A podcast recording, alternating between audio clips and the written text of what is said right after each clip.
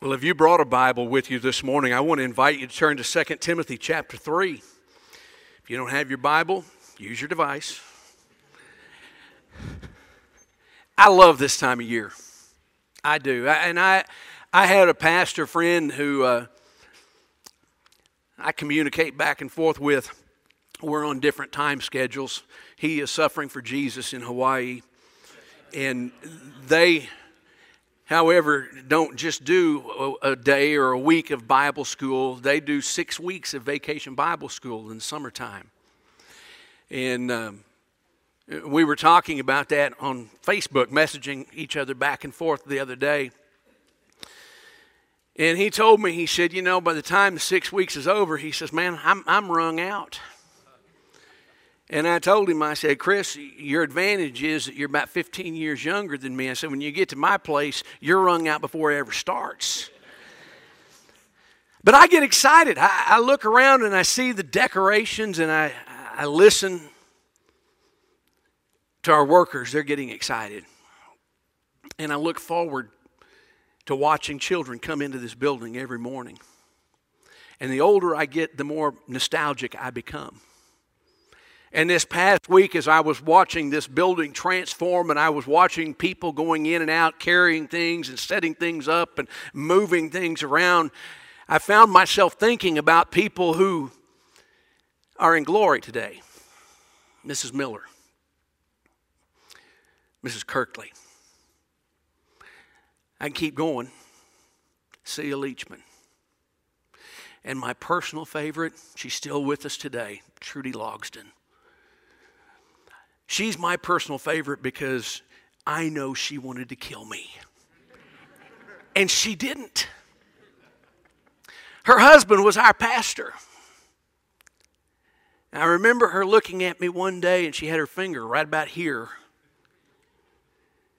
And she said, I would take you to your father, but I know he would beat you within an inch of your life. And then she smiled, and that little lady said, Tim, God has a plan for your life. Just don't miss it. That's why I love Bible school.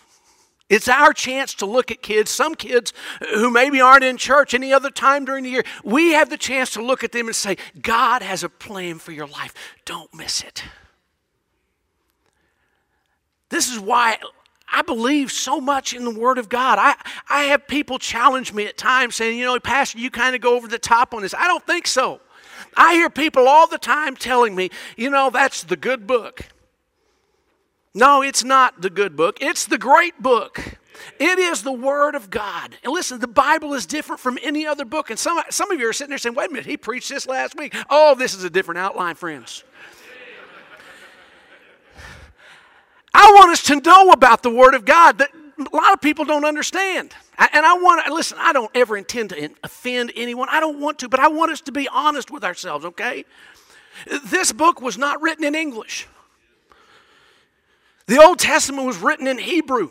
The New Testament in Greek, not the Greek you would speak if you went to Greece today, but Koine Greek, basically a dead language. There are translations and versions of the Bible, but the final voice as to its meaning is found in the original languages, the heart of God, and the historical context. It's full, it's rich, it's, it's deep. The Apostle Paul wrote about two thirds of our New Testament. They're letters, folks. They're personal letters written to individuals and churches and, and people who lived in certain areas. And this morning, I want us to look at two verses that are incredibly familiar. Most of you say, ah, I know these. Yeah, you do. Somebody that writes in the margins of their Bibles because they, Pastor, do you realize how many times you've preached on these verses since you've been here? Yes, I do. And it will not stop me from continuing to do so in the future. I want us to look and see some of the words that Paul wrote to his young protege in the ministry, Timothy. It's in his second letter, third chapter, two verses. But they tell us about this book that you're looking in right now God's Word. and what it is, where it came from, what it's for, how we're supposed to use it, what it is going to accomplish in our lives if we give God and His Holy Spirit free reign in our lives. And so I want us to look, consider, read together. If you've got your Bible open to 2 Timothy chapter 3, find verse 16. Once you've done that, if you can and will, I'm going to invite you to stand with me in honor of the reading of God's holy word this morning.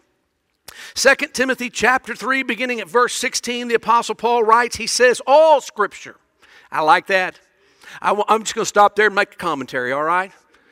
All scripture, not part of it, not the parts you're comfortable with. Not the parts that you like or the parts that fit into your life well, not the miracles that you can accept and not the ones that you don't want to accept. All scripture is God breathed. That means it is inspired. He has breathed into it. All scripture is God breathed and is useful for teaching, rebuking, correcting, and training in righteousness, so that the man of God may be thoroughly equipped for every, pause again, every good work. Not some, not a few, not just the ones you pick, but for every good work. May God add his blessing to the reading of his word. Would you pray with me? Father, I just pray that in these next few moments, as we spend this time together considering the truth of your word, touch our hearts.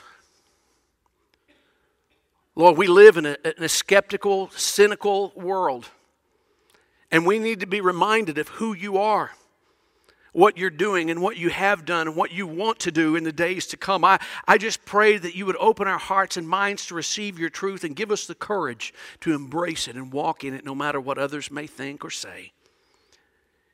Now, Father, teach us when we're ready to listen. But we pray this in Jesus' name. And all God's people said, Amen. You may be seated. I was reading a magazine article a while back. I thought it was interesting. It told the story of two, two friends who were going on a trip together. One was an atheist, the other one was a devout Christian. The atheist came by to pick up the Christian and he went to his house, knocked on the door, went in, and, and he looked at his friend and said, You ready to go? And the guy said, Well, I just got to put a few more things in my bag and I'll be ready to go. He said, I got to put a, a, guidebook, a lamp, a mirror, a microscope, a telescope, a volume of poetry, a few biographies I'd like to read, some old letters, some music, a hammer, and a few books I've been studying in my, in my suitcase, and we'll go. His friend looked at him and said, Dude, you'll never get all that stuff in your bag. And he said, Oh, yeah. And he picked up his Bible, put it in the corner of his suitcase, and closed the lid. Because you see, the Word of God has all of those things in it. It's a book that is different than any other book in history. I want you to think about it with me together this evening or this morning, just for a few minutes. We won't be long. I want to tell you a few things that I think are incredibly important. The first is that the Bible is God's book.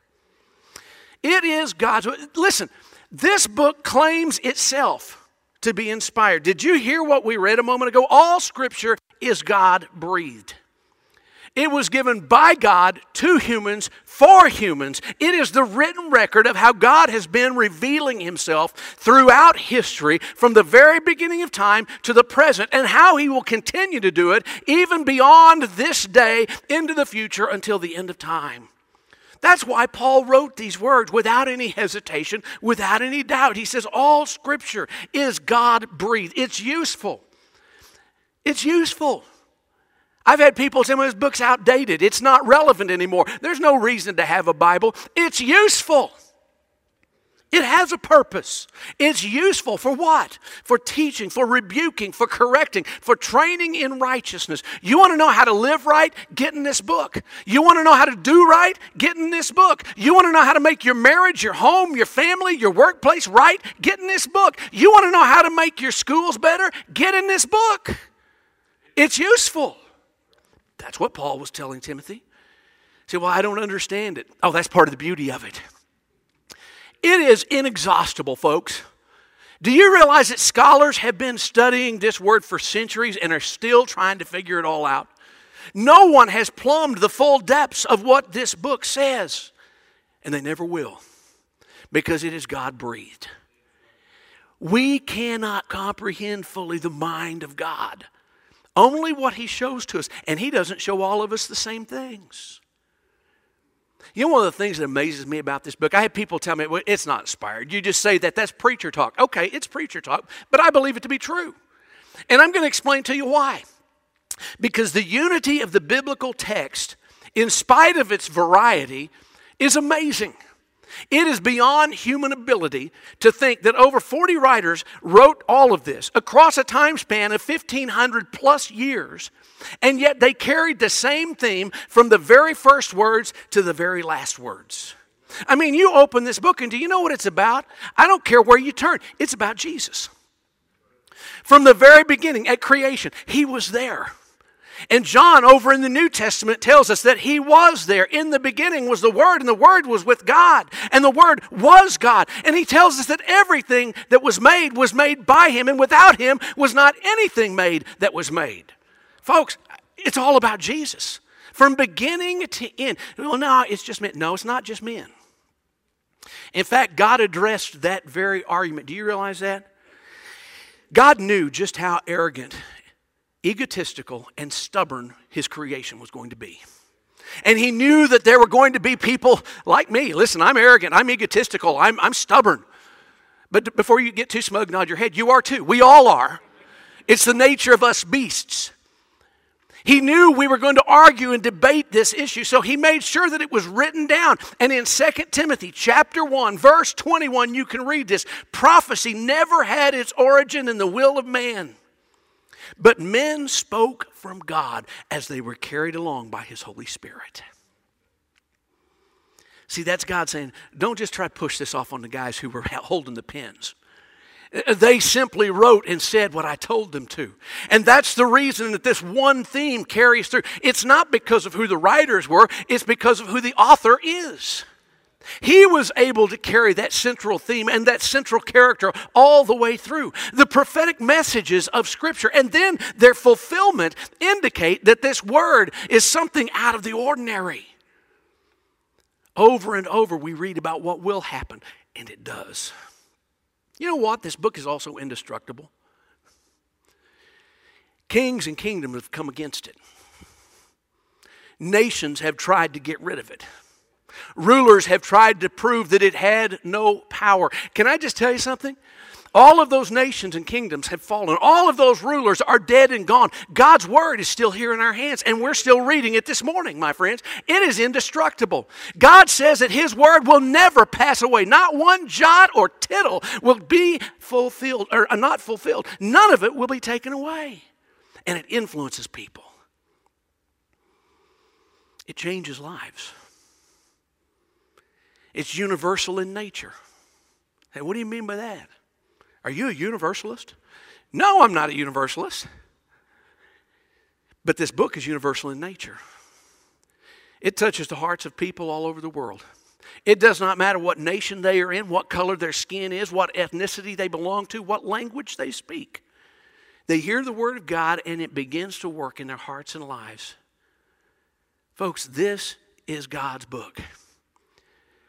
It has a power and an authority in it that none of us can understand. We simply know that it impacts us. And when I say that, what I mean is really this the Bible is a book for living. I've had people say, well, you know, it's just another old book. No, no, no, no, no, no, no. This is a book for living. It's a book to live by and die with. You say, what do you mean by that? You show me any other book that explains to you how you can be saved, forgiven, and have eternal life. I've never found that book. People have said, Well, I showed you the Book of Mormon. Are you kidding me?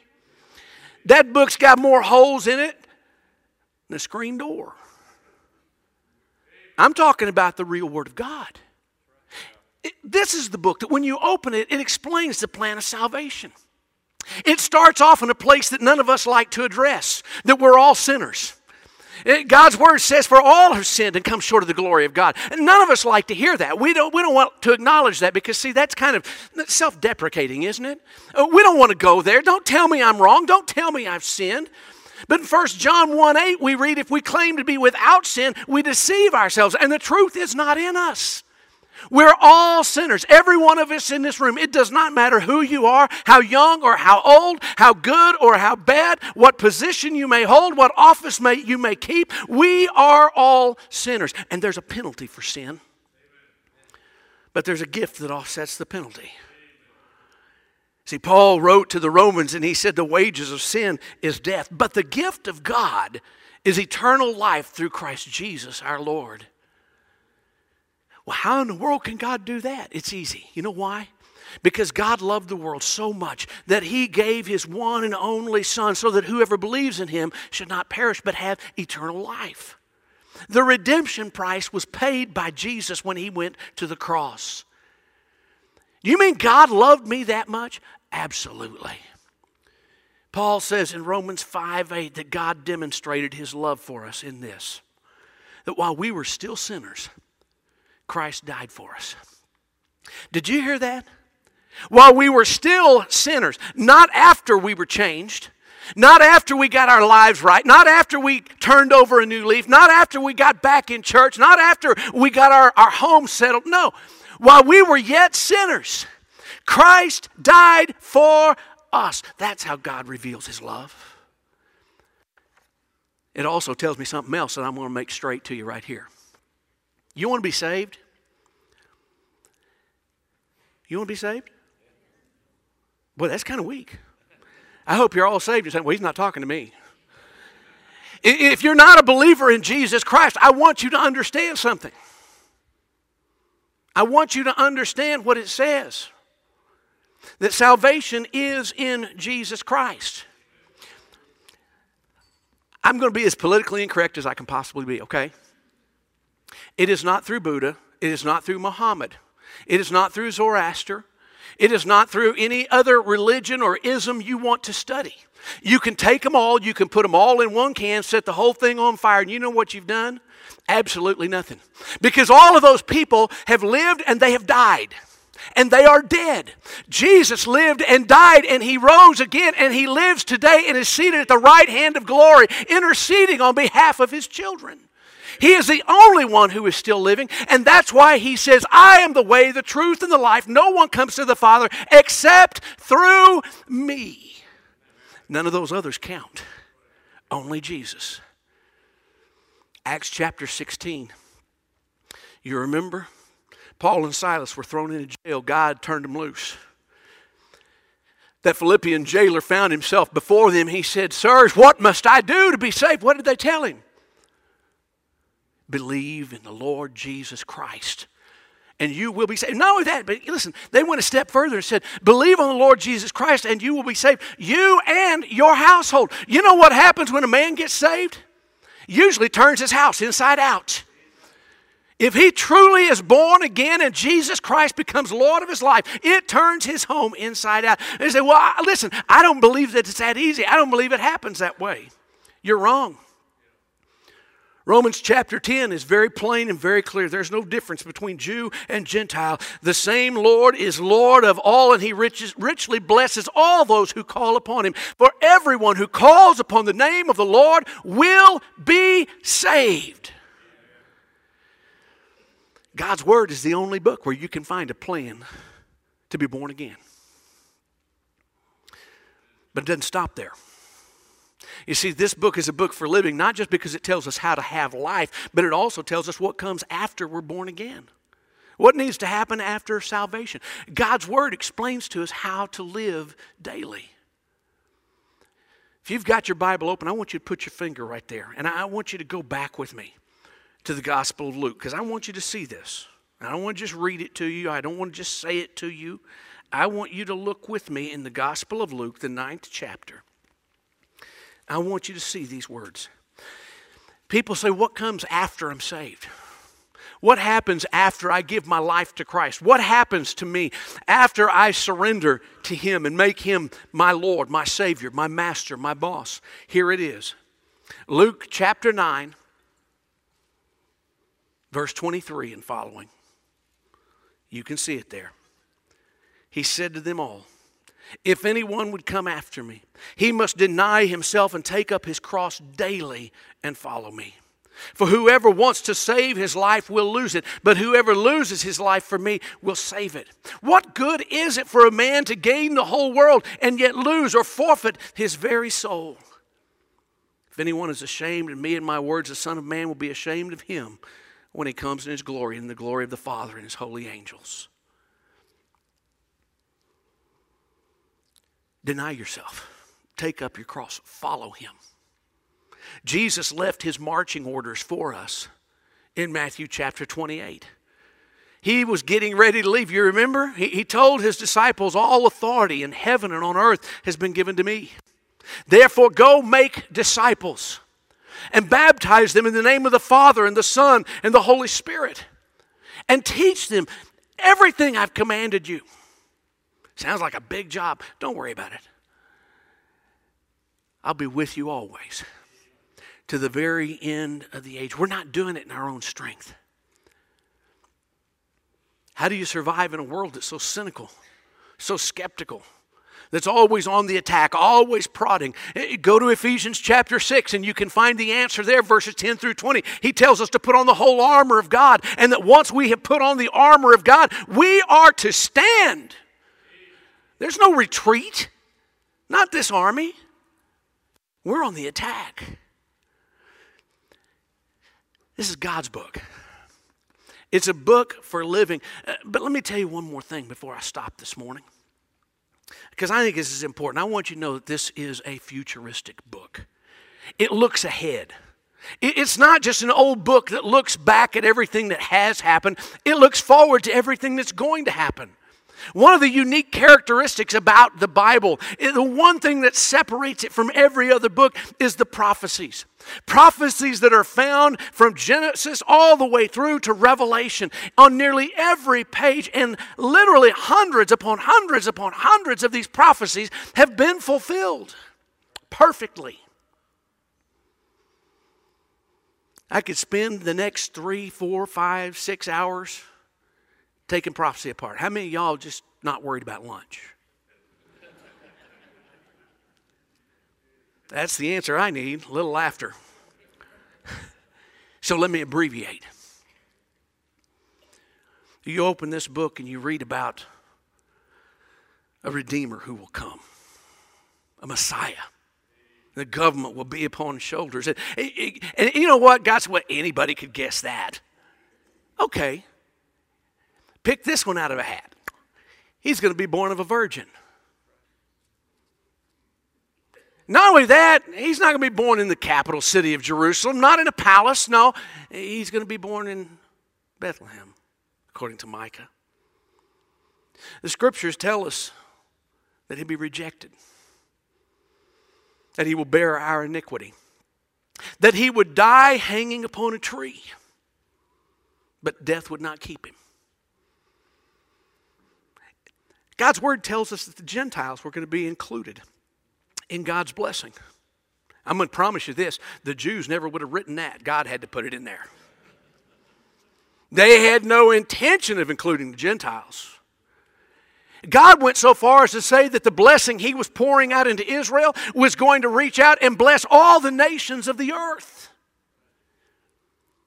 Those have all been fulfilled. Did you know that there are prophecies that are in the process of being fulfilled today? And a few that are yet to be fulfilled. You say, well, what's being fulfilled today? Well, the preaching of the gospel to all nations. Jesus said that that had to happen, and it is happening. We're, we're still several nations short. We're still several people groups from getting where we're going, but we're making inroads to that. The gospel is being preached all over the world today. Uh, we're told in chapter 1 of, of Acts that Jesus is coming again. The return of Christ is foretold. That's got to happen yet. We're told that when he comes back, there is going to be a first resurrection, and those who have fallen asleep in the Lord are going to rise up to meet him in the air. That has yet to happen happen. We're told there is going to be a great apostasy or a falling away. I'm not so sure that's not happening right now, today, even as I stand before you. We're told that the Antichrist will be revealed. The battle of Armageddon is yet to come. I could go on and on. Let's just get to the end of it. There's going to be judgment. And when the day of judgment comes, the unredeemed will be cast into hell, and the redeemed will be seen entering into heaven's eternal glory. My friend, there are still yet some things that must happen. Personally, I'm waiting on the trumpet and the shout. I'm waiting on my Lord to come back and call his people home. When that happens, it is going to usher in an ending like nothing Hollywood could ever imagine or write. And it's all found right here. Oh, my friends, please hear me. Don't be too quick to discard this book, even if the world calls it foolishness.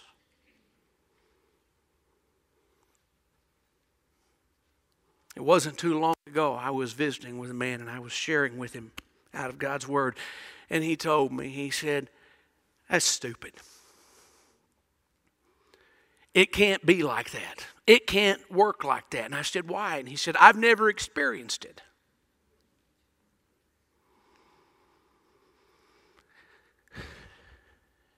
Nothing ever works until it does. The world calls it foolishness. By the way, did you know God knew they were going to do that? He addressed that in 1 Corinthians 1:18. When he said the message of the cross is foolishness to those who are perishing, but to us who are being saved, it's the power of God. I'm pleading with you this morning.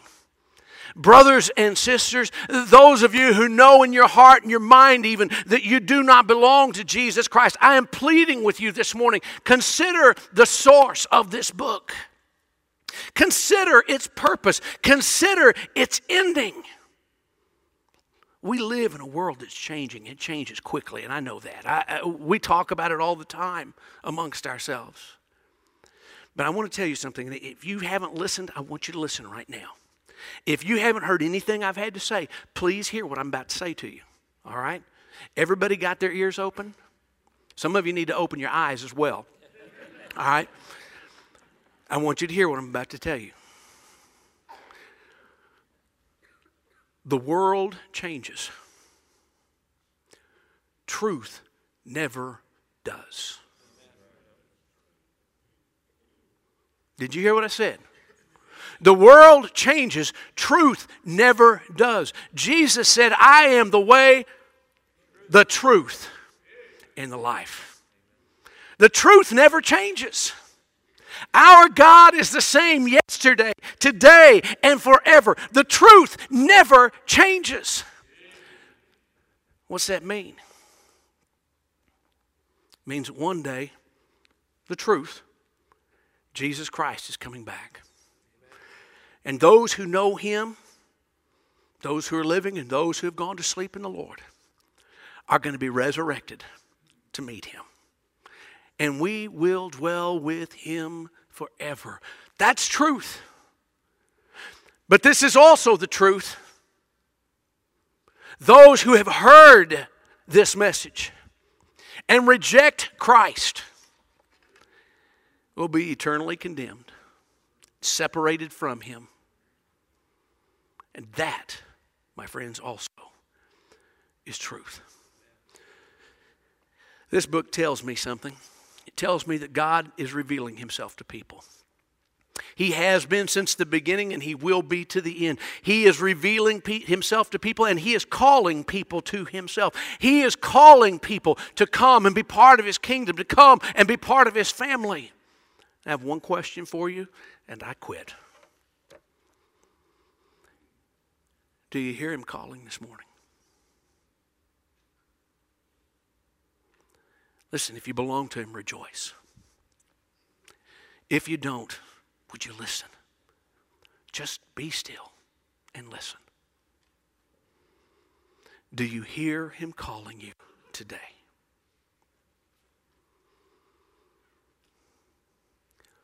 Come to Jesus. You will never be the same again. Let's bow our heads together.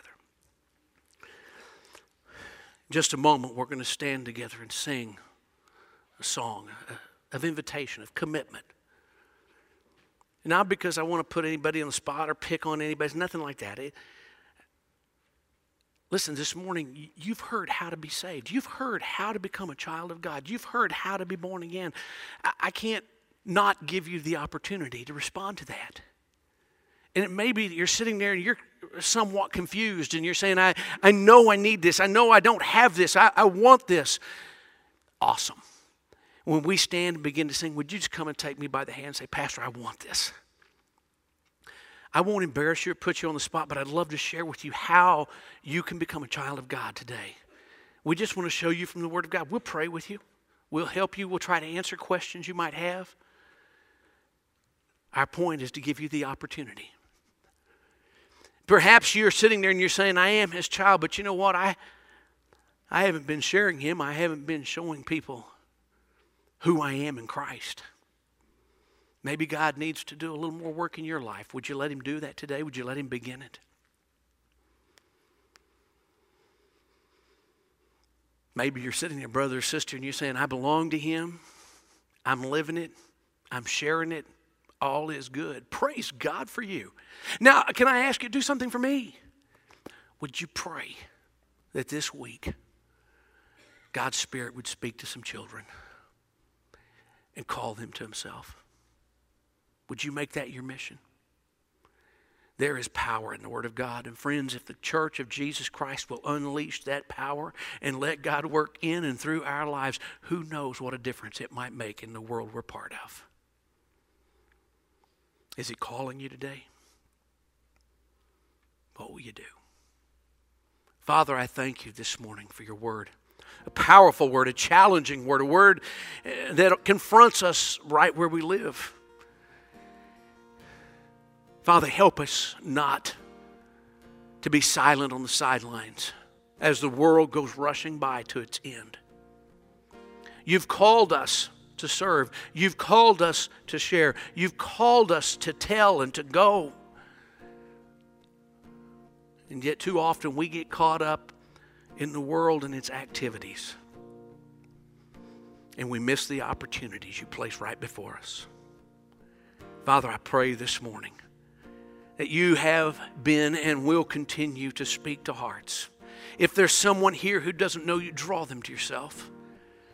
If there is a brother or sister in this room who has become the prodigal, they've gone away and now they're trying to find their way back home, call them to yourself. Father, if there are some here that you're just simply calling to serve you, to be faithful to you every day, call them and help them to hear. Father, I pray you take these next few moments as you've spoken to our hearts. Help us to hear, be obedient in our response. For we pray this in Jesus' name. Amen.